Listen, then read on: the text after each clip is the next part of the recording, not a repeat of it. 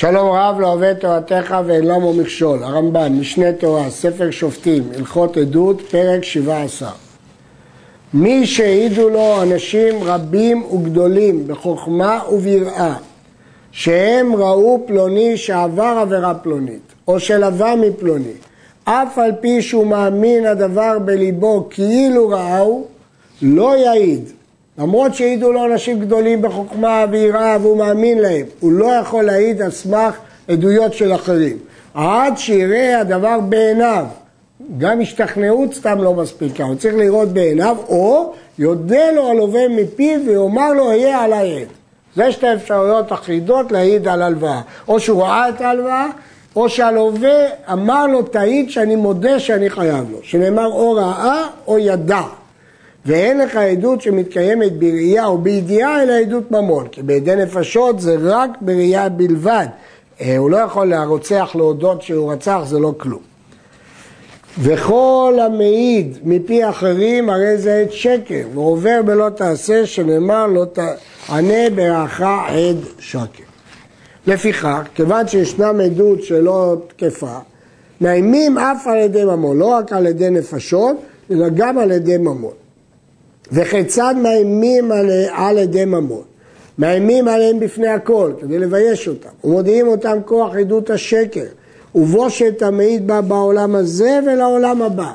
הגמרא מביאה שאומרים להם שבעוון עדות שקר נצרים גשמים, מגיע דבר לעולם, ושגם סוחרי ידי השקר בזים להם. ואחר כך מוציאים את כל האדם לחוץ, ומשגרים את הגדול שבעדים ואומרים לו אמור, איך אתה יודע שזה חייב לזה? מה מקור העדות שלך? אם אמר, הוא אמר לי חייב אני לא. איש פלוני אמר לי שהוא חייב לו, לא אמר כלום, זה לא נקרא הודאה.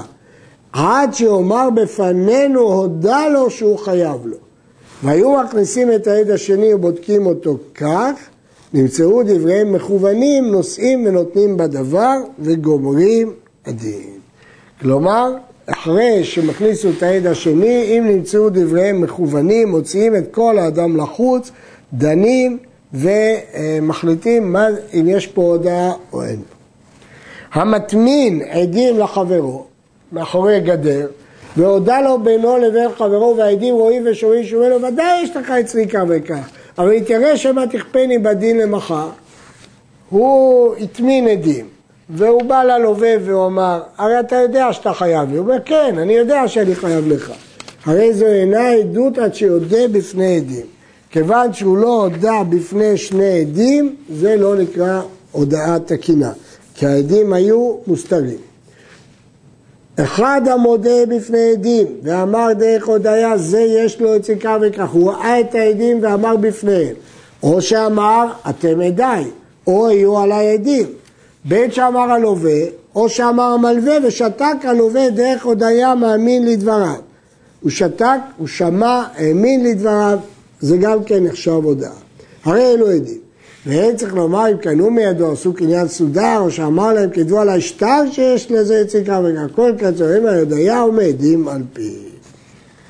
תלמיד שאמר לו רבו, יודע אתה שאם נותנים לי כל ממון העולם איני משקר. מנה לי אצל פלוני ויש לי עליו עד אחד, לך והצטרף עמו. אם נצטרף, הרי זה עד שקר. כיוון שהוא לא ראה בעצמו שום דבר, הוא רק שמע מרבו. אמר לו, עכשיו הוא אמר לו עצה אחרת, בוא ועמוד עם העד ולא תעיד, אלא כדי שיראה הלווה ויפחד ויעלה על דעתו שאתם שני עדים ויודע מעצמו. הרי זה אסור לו לעמוד ולהראות שהוא עד אף על פי שאינו מעיד.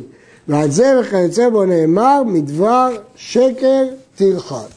כיוון שגם זה סוג של שקר, כי אתה מראה את עצמך שאתה עד, למרות שאתה לא עד באמת.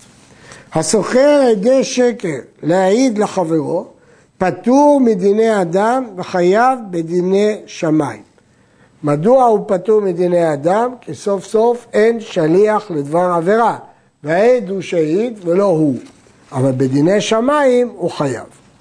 וכן עד שכבש עדותו ולא העיד, הייתה לו עדות והוא לא העיד, פטור מדיני אדם וחייב בדיני שמיים.